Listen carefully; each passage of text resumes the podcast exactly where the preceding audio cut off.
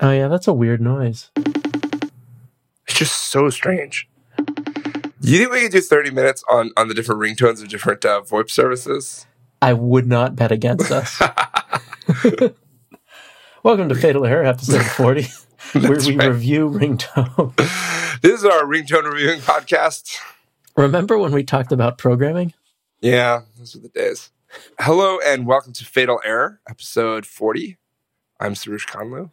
And I'm Chris Dzombak. Uh, before we start, want to give a shout out to all of you who are supporting us on Patreon. Uh, you, the supporters, make this podcast possible. You pay for our editing and hosting costs and uh, help keep the podcast sponsor free. And uh, we really appreciate your support.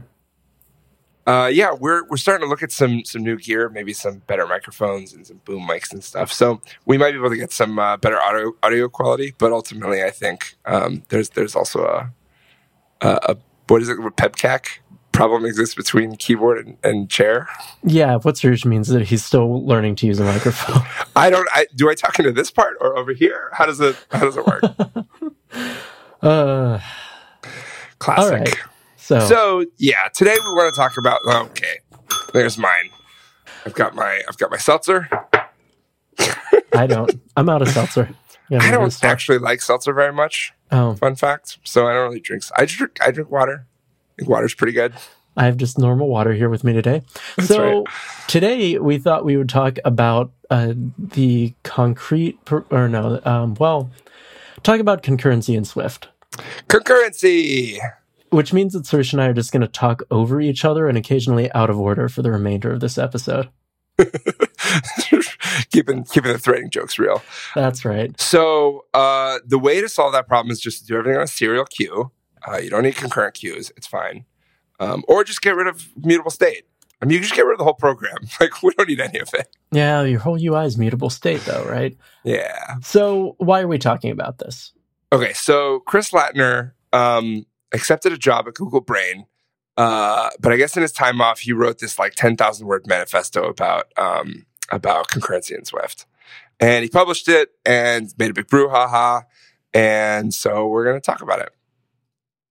Yeah, so we'll include a link to this in the show notes. Uh, the um, title is a, or uh, yeah, the title is "Concurrency in Swift: One Possible Approach."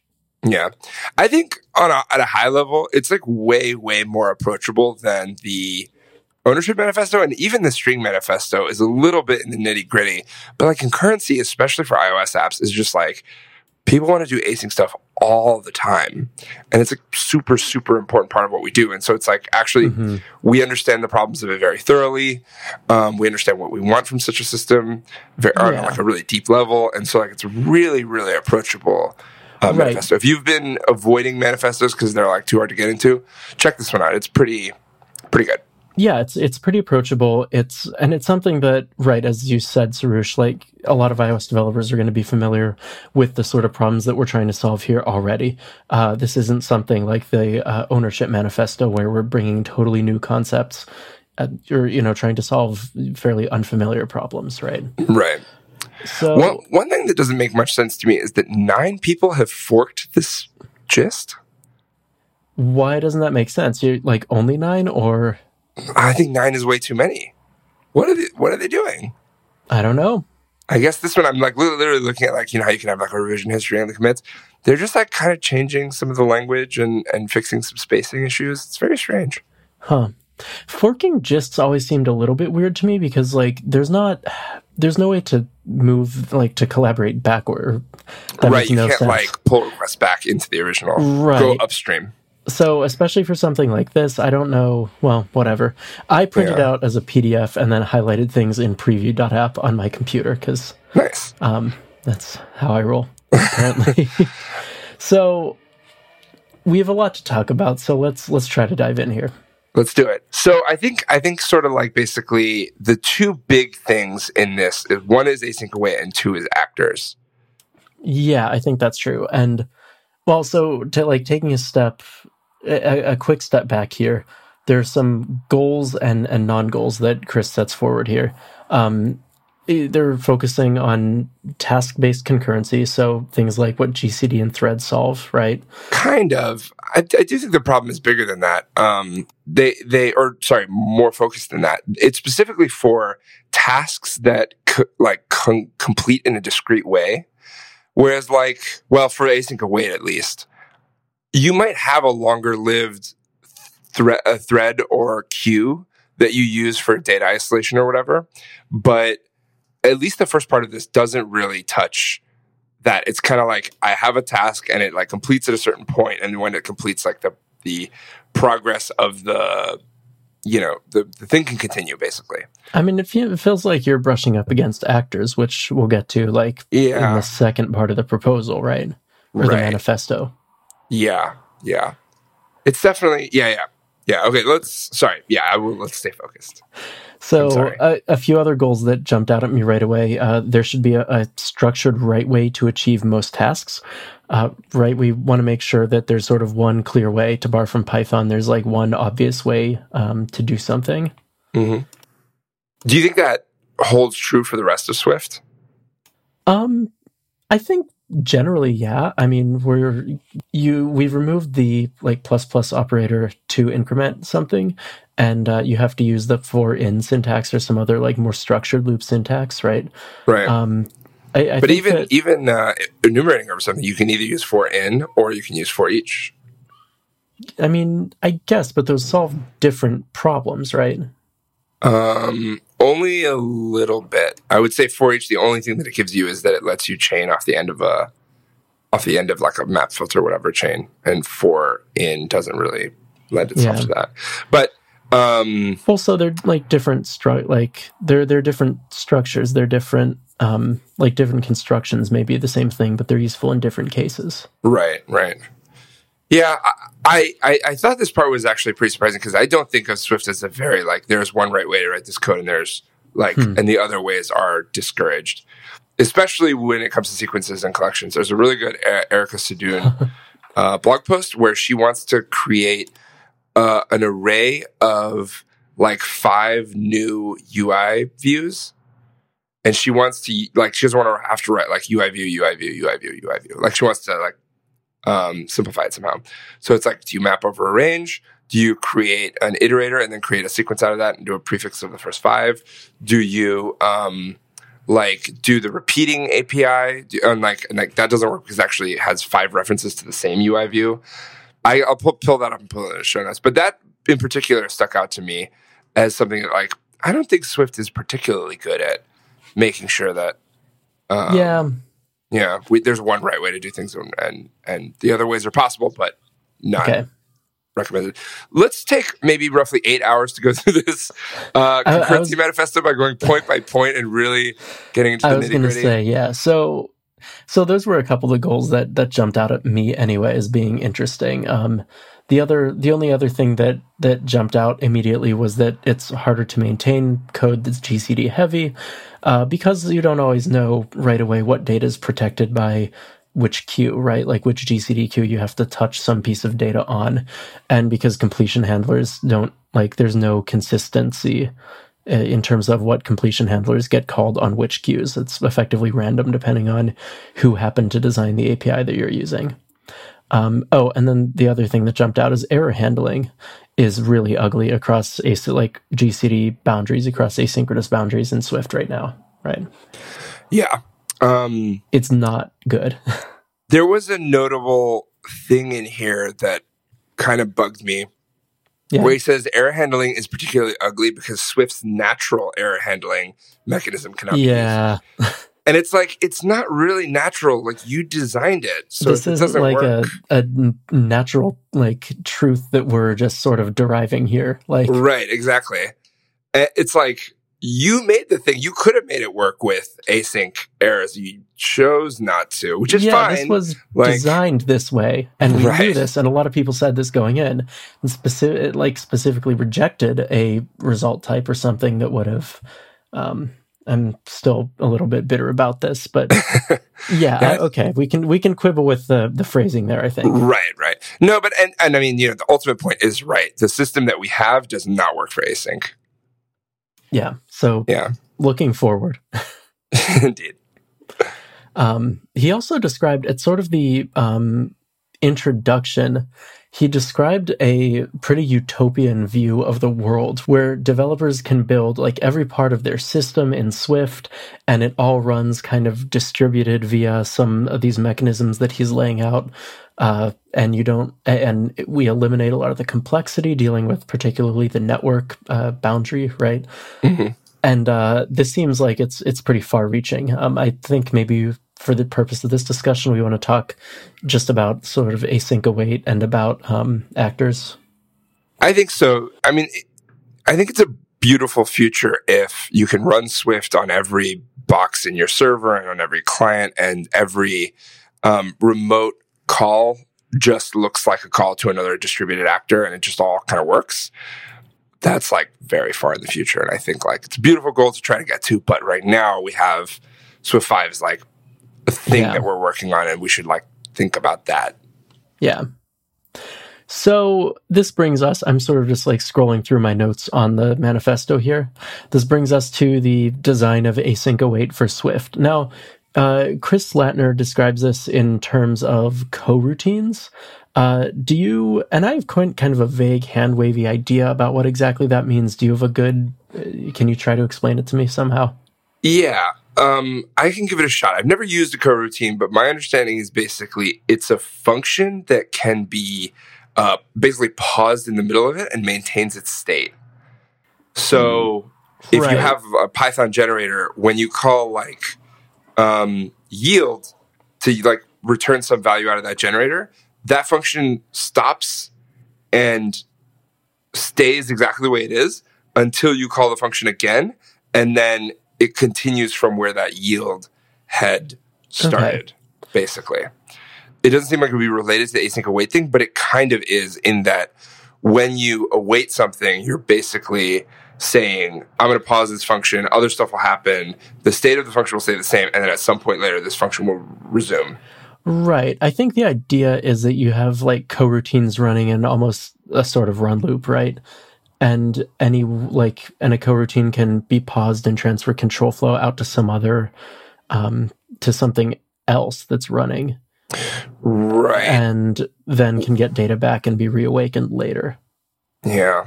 The thing that was surprising me is i kind of assumed the way that it would work is that it would kind of make a completion block for you and kind of just like indent your code and like do all the stuff it would need to do to make that all work um, and I think that's something called continuation passing style, but I don't really know what continuation passing style is. I, I was uh, hoping maybe you knew and you could explain this one to me. I mean, I can I can try to take a stab at this. I'm not sure whether I totally understand it, but mm-hmm. I think the idea is that you so say with GCD, you like hand you you kick off some asynchronous task and hand it a block that basically tells that asynchronous task how to continue the work that that you're doing right right and i think that i, I think that that kind of um, that kind of method of managing concurrent uh, managing control flow in concurrent code is more or less, at least as one example of continuation passing style. Like you pass some sort of um, completion block or some sort of uh, closure, some sort of uh, like context that um, right. that ends up being used to continue control flow uh, from in in the caller. That sounds pretty much right to my understanding, which is basically from Wikipedia, which says a function written in continuation passing style takes an extra argument an explicit continuation, a function of one argument. And then it says programs can automatically be transformed from direct style to CPS. So I kind of figured when they used, when you use await, it would kind of just make it so that your code would be. Well, I think that that's, I think that, um, maybe not in this manifesto, but in the concrete proposal for, uh, for concurrency in Swift, uh, which Chris also posted a draft of. I think he dives into that in a little more detail. I think that that was at least kind of how that was he proposed implementing that under the hood, right? So he proposes introducing coroutines. Oh, and here we go. He writes, you can think of it as syntactic sugar for completion handlers. Um, this means that the the introduction of coroutines would not change the queues that completion handlers are called on. And he also talks a little bit later in the concrete proposal about how like functions that currently deal in completion handlers could be transformed to work with async await and then therefore with with the proposed coroutine structure pretty straightforwardly. So I, my feeling is that that is sort of how this works under the hood. Um, let me let me dial it back one second. Ask a quick question. Uh, does that mean that the same function, something that looks like it's a direct, like I'm writing this code, then this code, then this code, like procedural style code, can actually run on more than one queue? What do you mean exactly? You could call it on whatever queue. well, want. there was a thing that you said where you you said that, um, and, and I, I, wasn't clear on if it was part of this document or part of another document, but you said that. Uh, it, it basically transforms it into a completion block, which then will run on whatever that completion block was fired on. I'm not. I, I don't know if I know what what you're asking. It sounds like I I didn't say something clearly to start with. Okay. Okay. So I'm caught up now. So so here in the concrete proposal, um, which is formatted more like a Swift evolution proposal, uh, right. he says, as you quoted earlier, you can think of it as syntactic sugar for completion handlers. Uh, we'll also throw this in the show notes, of course. Um, this means the inter- introduction of coroutines would not change the queues that completion handlers are called on. And what that means to me is if you have a function that you're writing where you're like, okay, do this data, do this, like handle this data in line, and then async this thing to send it to the network and then like get this result. Everything below that could actually happen on a different queue. So hmm. you could have one function that looks like it's just line, line, line, line, line, with no blocks, no anything, that actually executes on two different threads. That huh. sounds horrible. I'm not sure exactly what is meant by introduction of coroutines would not change the queues that completion handlers are called on. As happens in other systems. Yeah, I don't know. I think what that might mean is not that there would literally be no change. I think that maybe maybe that means that like these the queues that coroutines uh, call things on are the same queues that like your code is already running on with GCD or or whatever. Right. It, that does make sense. And That is how it is today, right? When you call a function, um, you'll get a completion callback on some queue. It's a queue that you can right. access. Um, it's maybe a queue that your code put together uh, but it's not necessarily the main queue, and it's not necessarily the same queue as the code that you're running originally.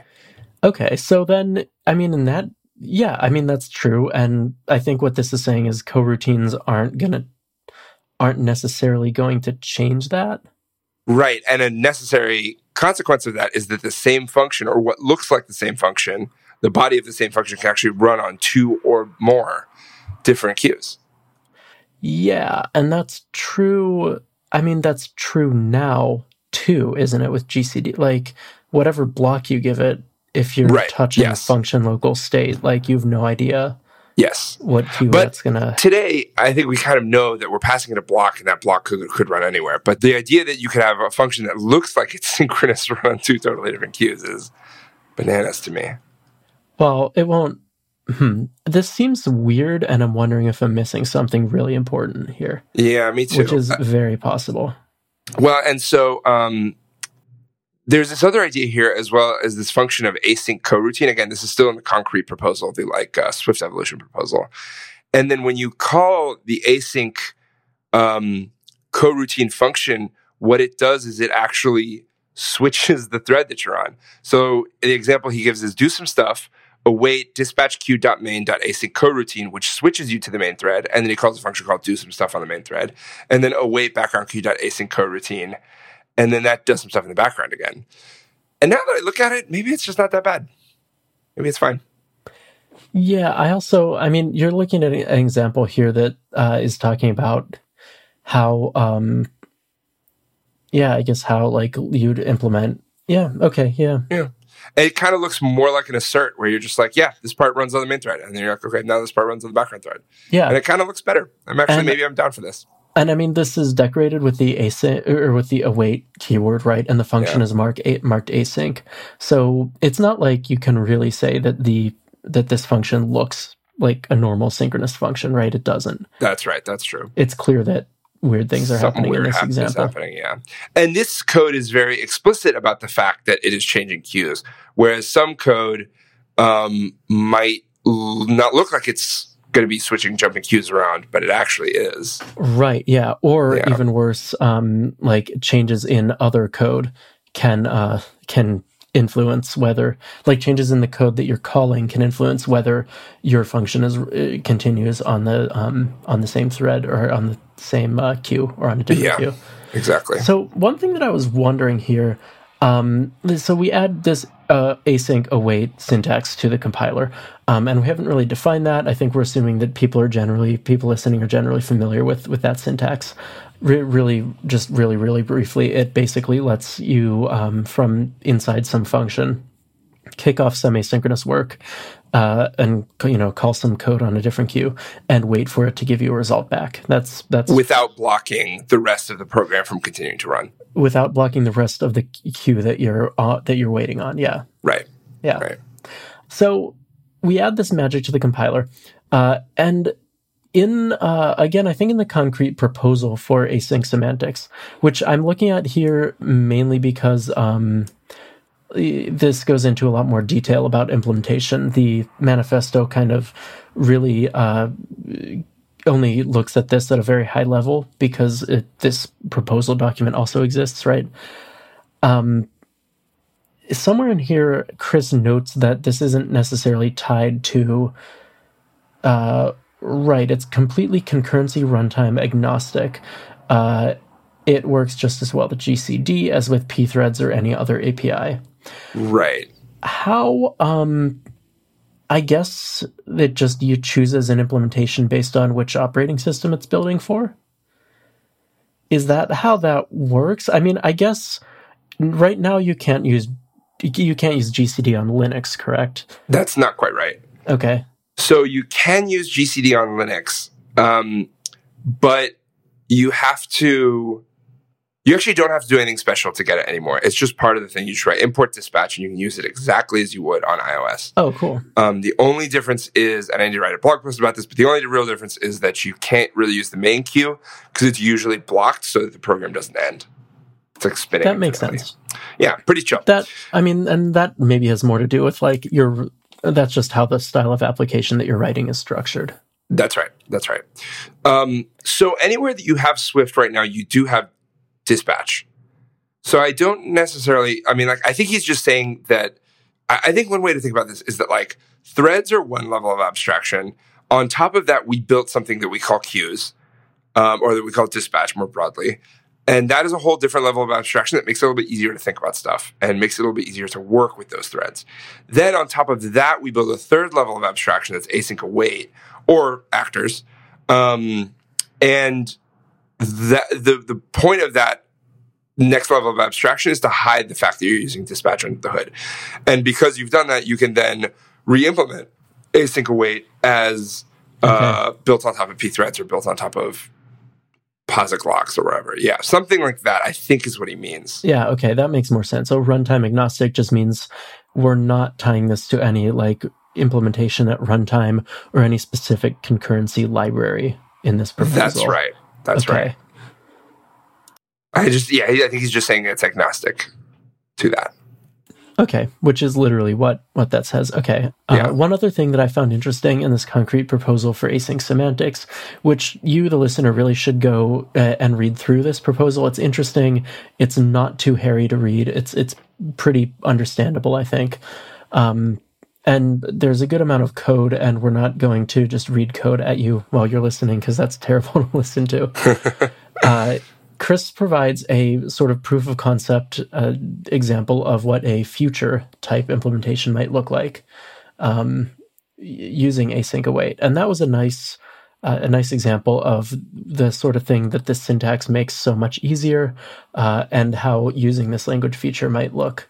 I was also amused because uh, the future contains its own definition of a result enum, and uh, I had to laugh there because, um, as previously discussed, that's something that I think should be built into language. But Well, and and even worse is he makes it then an optional re- result, which just add an extra case for pending in your because you're defining the um, it's a private That's enum. true. It's only used inside the future. So just add one more case for pending, and then you don't have to. And you can just say private var results uh, is a result that's not optional equals dot pending, and you're done. Uh, yeah, yeah.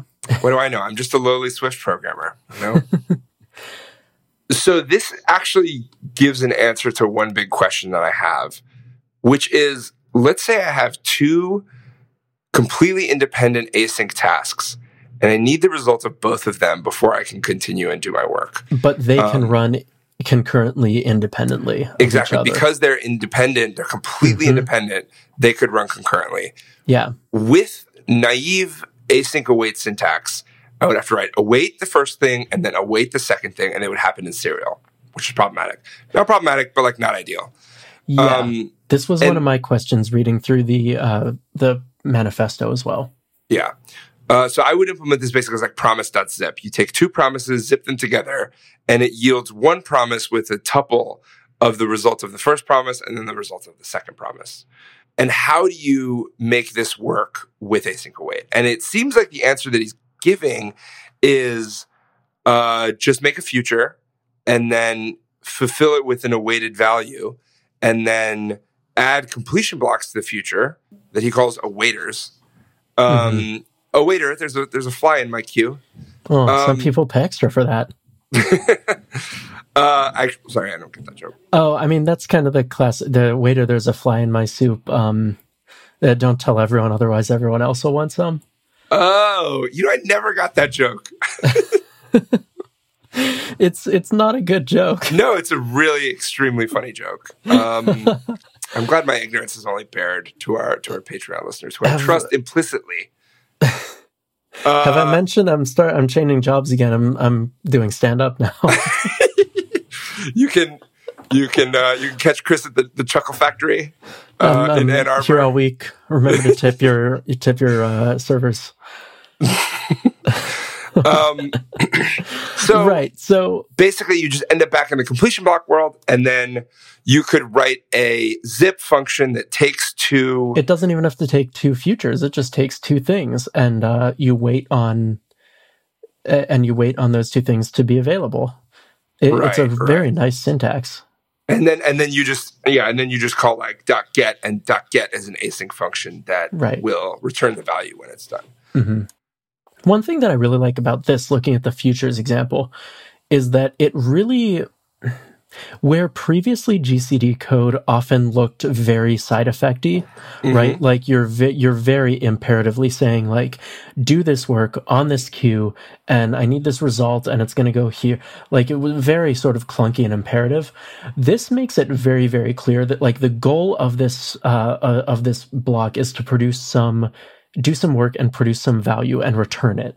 Like it's so much clearer what's going on. This just looks so much less side effecty and reads so much better to my eye. right Um, I'm looking at this and thinking it just looks very like clean and functional because you're just saying uh, this resource is a future that will fetch um, you know go go fetch this file for me and this resource is a future that represents the you know potential future value of this other file and once we have those like i'm i'll do something with these two files like it just it, it reads more more declaratively Yeah. Well, and it's interesting that you say it that way because um, to me, procedural and imperative are sometimes conflated, even though they're not really the same thing. And we're staying in a procedural world, but because of these abstractions, we're able to lift ourselves um, hmm into a slightly more uh, declarative, like yeah it's, it's less imperative and more declarative, even though it stays procedural. Yeah, and I think this is an important note about taxonomy, right? You, I, Right. in my view, you have sort of imperative and declarative are two ends of the same spectrum, and then like procedural versus um, maybe functional is, is maybe a, a different spectrum entirely. Maybe procedural versus mm, descriptive. Mm, I don't know. We don't need to reinvent the syntax here.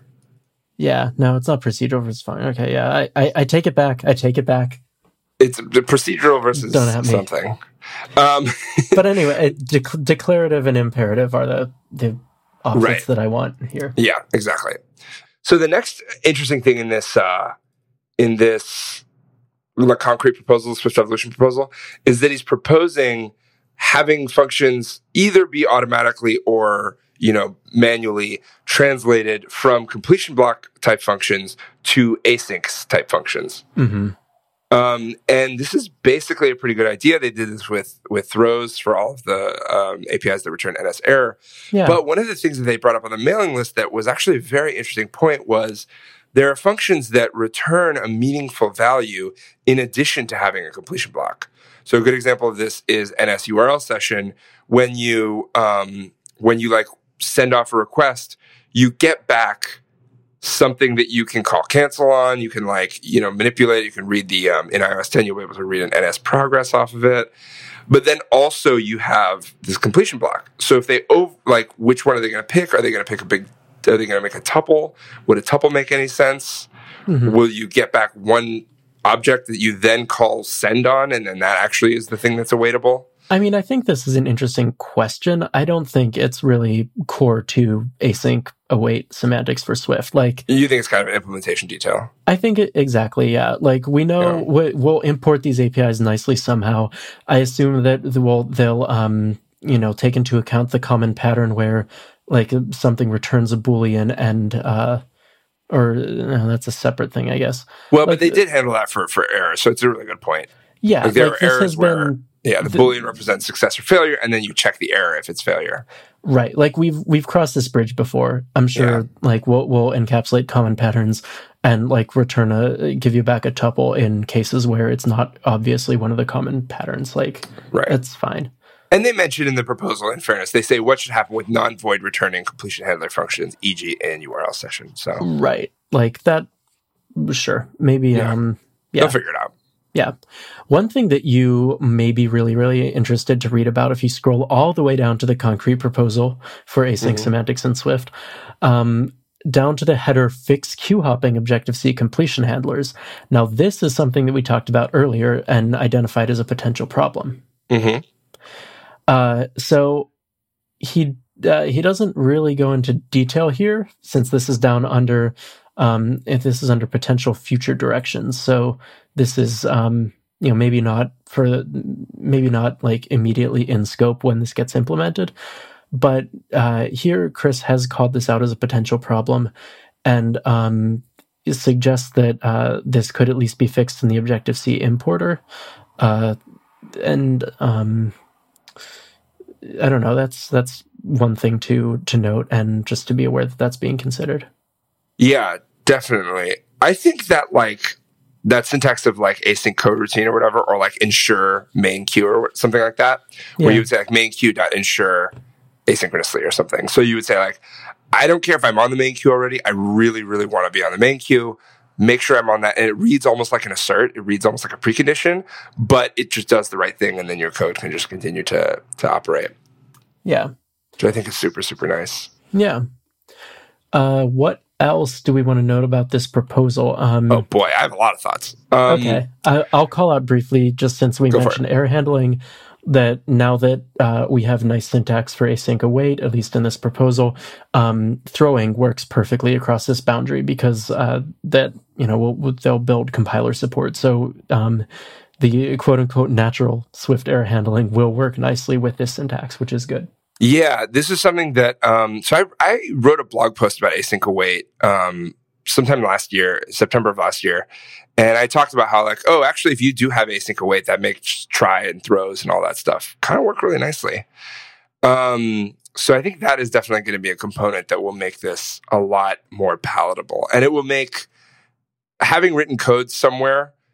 Um, so on, on the server, everything's synchronous, and then try becomes awesome when everything's synchronous, and you do have errors that are coming back uh, from various processes. Yeah, So, like, once we can take advantage of that on a client, I think it's going to be really nice. That being said, I do have a question for you, which is do you think that every async function should be implicitly throws as well? They ask that in one of these headers. Yeah. I forget exactly. They, I think that's maybe under alternatives considered. Um, it's um it's alternate syntax options, not quite the alternatives considered section. But it says make async be a subtype of throws instead of orthogonal to it. And I'm wondering what you think about that. Yeah, I mean, that definitely would simplify things, but I don't know. There are a lot of asynchronous things that just do something and basically won't fail. Right. Yeah, my gut feeling is that this, uh, I don't like this. Yeah, I think they should be separate as well. I think they should be orthogonal. I think there are plenty of things that happen asynchronously that never fail. Yeah. I would like to be able to model those, and I would like to be able to do async without having to do yeah. a do catch block every single time. And like then you'd be like doing try bang await because you know it's not going to fail. It would be horrible. Yeah, that would that would be really messy. So my Yeah. only my only thought here is that we're adding a lot of uh especially with the actors that are proposed in um in the concurrency manifesto and I think we'll probably talk about actors in a future episode. Um That makes sense given that we're like 40 minutes. yeah. Um we're adding a lot of keywords here and we're adding Yeah. a lot of maybe not complexity but we're adding a lot of stuff here and there are a lot of details here and maybe just async things are always always throwing would be a simplification that's worth that's worth making if only to reduce the sort of cognitive overload uh, yeah. or the cognitive effort that comes with introducing all this I've kind of come around on this. If you want to make a language that has a lot of really, really rich features, you just need a shitload of keywords. There's kind Yeah. of no way around it. It Yeah. kind of sucks, but also like I would rather have the language have the features that were like the ship of make this as elegant as Haskell sailed like two and a half years ago. Like Yeah. it's not going to happen. oh you mean so I right think when like the right when the error handling model got adopted basically, um, uh, like it added throws, throw, rethrows, uh, try, try bang, try question mark, do, catch, and like Ew, it's fine. that's yeah. uh, It's fine. Like it sucks, but it's also fine. Just like hear just hearing you list all those um i i cringed a little bit because yeah. Yeah. that's not It's Yeah. not i still think result plus some magic plus pattern matching would have been a lot nicer Uh, I don't think I disagree with you on that. Yeah. Um, or at least like that they say like we have a you know a, a result type, but it's just under the hood. It's unnamed. You can't touch it. You can't access it. But like let us access it.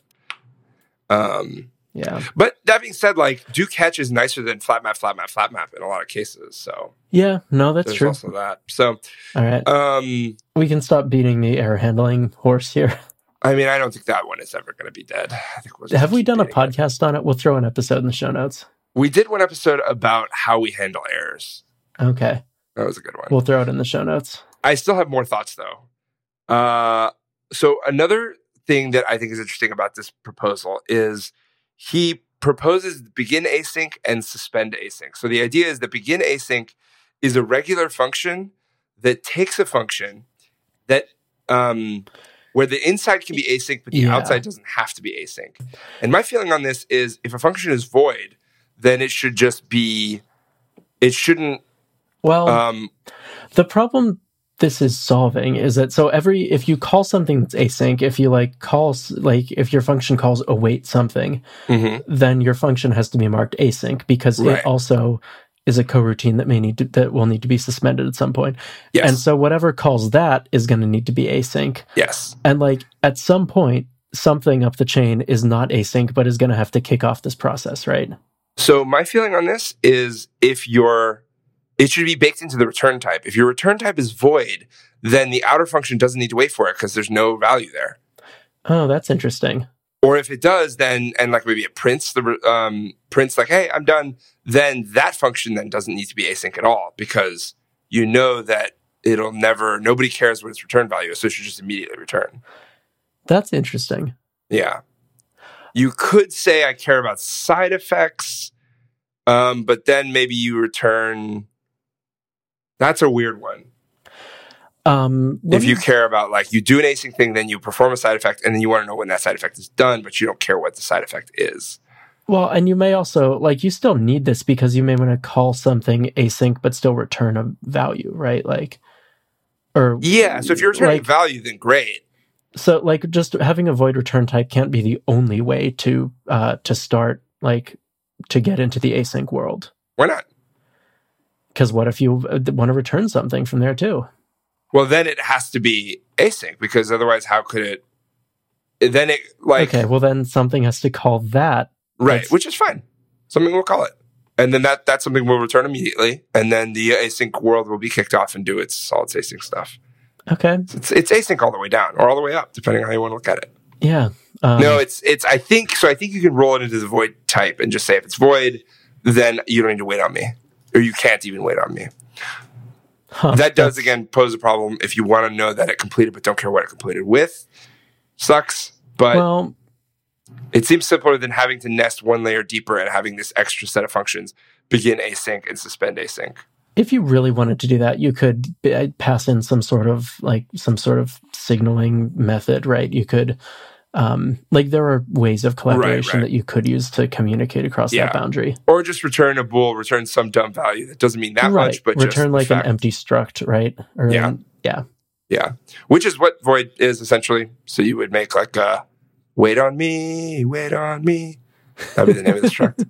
Yeah, so I, that's what I think. I think it'd be fine if we didn't have this begin async and suspend async, just because uh, it's more nesting. Who needs it? It's more keywords. It's more free functions. Just simpler to not have it at all. Yeah. I have to find this here and look and see. Are there other problems that having this, the like begin async, uh, are there other problems that this solves? Well, something has to be not async and kick off the async flow. Right. So, th- and that's what it's. It has to be there. Yeah. So okay. Yeah, you have to have a way to begin and begin a coroutine, Right. suspend the current coroutine. Suspending, I don't really understand why you would how that would work because it's already kind of out of your hands, right? Well, that's part of how like continuation gets implemented, right? I don't know. So like clear, I man. think this is a I think that part of the like suspend async um functions here are a way to bridge between like completion handler well, like blocks that you write and um the like coroutine sort of state machine the coroutine mechanics Mhm. i think that probably is still necessary if only because that's like uh okay down below there's an example it's a the, uh, the suspend async is used to wrap um, a callback based api as a, uh like an async coroutine api so that's something that where this is useful.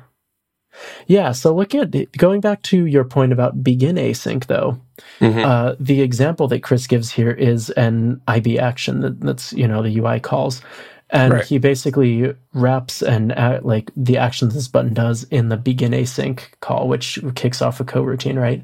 right. But IB actions are side effecty and return void. So Right. if this whole thing were just implicitly async, yeah. yeah, that, that And- and I thought something of to more. consider. If you did want to still wait on the value of a void returning async process, you could, and as long as you return something at the end of that function and make the outer function be async, and you're good. Yeah, that's It would just it would just work as you would expect. yeah, that's interesting. That Yeah. huh. I'm kind of convinced. Maybe I'll write in. I'll email this. Yeah, is this something that you've seen on the email list before, or is this totally is this a Roosh original? Um, I've been keeping up with the mailing list a little bit, but not like very, very much. I've been I've been kind of busy with uh, code writing stuff Yeah, that's fair. This week, but I will check it out. And if it's not mentioned already, because it seems obvious to me, so it must be obvious to someone else as well. Yeah. Yeah. Okay.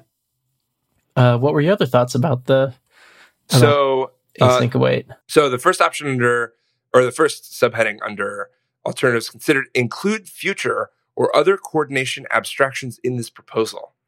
So to me, this is the equivalent of should we include results in the error model or not? and I think the answer is good God, yes, please. Yeah, because otherwise we're gonna have a zillion like half baked Yep. coordination abstractions Yep. in every application. Almost everybody's just going to copy the one that's in this proposal, just letter for letter. They're just going to paste it in their project and use it if they don't give it to us. Well, maybe we could let every time. maybe we could let Rob Rix write one for us, and then we yeah, could all then we'll his. all we'll all use that one. That's right. It'll be on version three at some point because it's apparently very complicated and has breaking changes. Hi, Rob. We love you. we should put results in the show notes. Uh, we will do that. Um, and then, then the very next one is have async calls always return a future. That also seems really good to me. You should just be able to await on anything that returns a future. And then if you want to just mutate the future or like fold it in with other futures or do whatever it is you want to do, you can. But if you want to get the syntax sugar of async and await, you also can do that. This is what I wrote in my blog post, um, essentially. So I don't want to rehash myself too much, but it just seems obvious. Like give us all the tools, and then on top of the tools, give us the um, essentially the syntactic sugar on top of that so that we can choose to use the syntactic mm-hmm. sugar, but then drop down to the level of manipulating objects when we need to. Yeah, that makes a lot of sense to me. And this, I think, kind of ideologically mirrors the debate about error handling. Yeah, whether you it want absolutely does. syntactic sugar magic that um, we, rather than like objects. Um, yeah, and I do want syntactic sugar magic. It's awesome. It's really fun, and it makes the code really nice to write. If I had to use optional without syntactic sugar magic, I would hate it. Yeah. Um, but I do like that I can add a function to the optional type and like, like um, lift it, let's say, to a to an error. Yeah, I mean, you want to be able to like use the underlying tools too. Yeah, exactly. Um, yeah, this is something that that I was thinking about too when I was reading this proposal. Like, I do kind of. Um, I see a pretty strong argument for async calls always returning a future, which you can then just like let execute concurrently and you have better control over when you like when you do the waiting, right? Right, right. And that way you would be able to stay in concurrent um, synchronous land. Sorry, you can in uh, synchronous land as long as you want, or you can enter asynchronous land whenever you want because you have the option. Yeah. Yeah. I love at the bottom of the proposal, it's like, you know, 16,000 words here. It's this proposal has been kept intentionally minimal, but there are many possible ways to expand this in the future. Yeah. It's really great. Yeah. It's, uh, well, there's a lot to talk about. This is not a small subject. No, it's not. Um, this has been a long episode. Uh, I've really enjoyed it. Yeah. I guess we should, I guess we should probably wrap up. I was just scrolling through to see if I had anything else that was really, that was really interesting that I'd highlighted and I don't think so. I think we've we've talked about this uh, pretty thoroughly. Yeah, I would. I would also add, like, if you've read the manifesto, great. Um, I would also check out the proposal itself. There's a lot of good thoughts in there that like really clear up a lot of what's going on. Yeah, absolutely. The the uh, sort of concrete proposal goes into a lot more detail and really, really clarifies some of the things that the manifesto glosses over. Yeah. And we'll have to record about actors and about other stuff in the future. I think that's probably for the best just because actors is going to be such a big topic as well. Yeah. Yeah. This is good though. I, I hope the Patreon people like our little extra long episode. Yeah, absolutely. Uh, I hope this was interesting. I hope that, uh, I mean, this probably is most useful if you've read uh, the manifesto already, uh, which I'll assume that a lot of our listeners probably have. Yeah, um, I, I, think so. I hope so. Yeah, if and you if you haven't by this point, I mean, you know, you know all about it. So yeah, you should probably still go skim it, and some of the stuff that we've said will make more sense after you've done that. we should have said this at the beginning. I think. Yeah. Well, hindsight's twenty twenty. Can't win them all. You have to say hindsight is 1080p. Sorry, hindsight is 4K. What? I don't know. Just, just, just ring the bell. because like 2020 is like very it's a clear very clear sight and this like 4k is like but it's like for millennials i i think i get it but this just isn't funny that's too bad uh, as we said at the beginning of the episode thank you everybody so much for your support. It really means a lot to us. And uh, we'll talk to you next week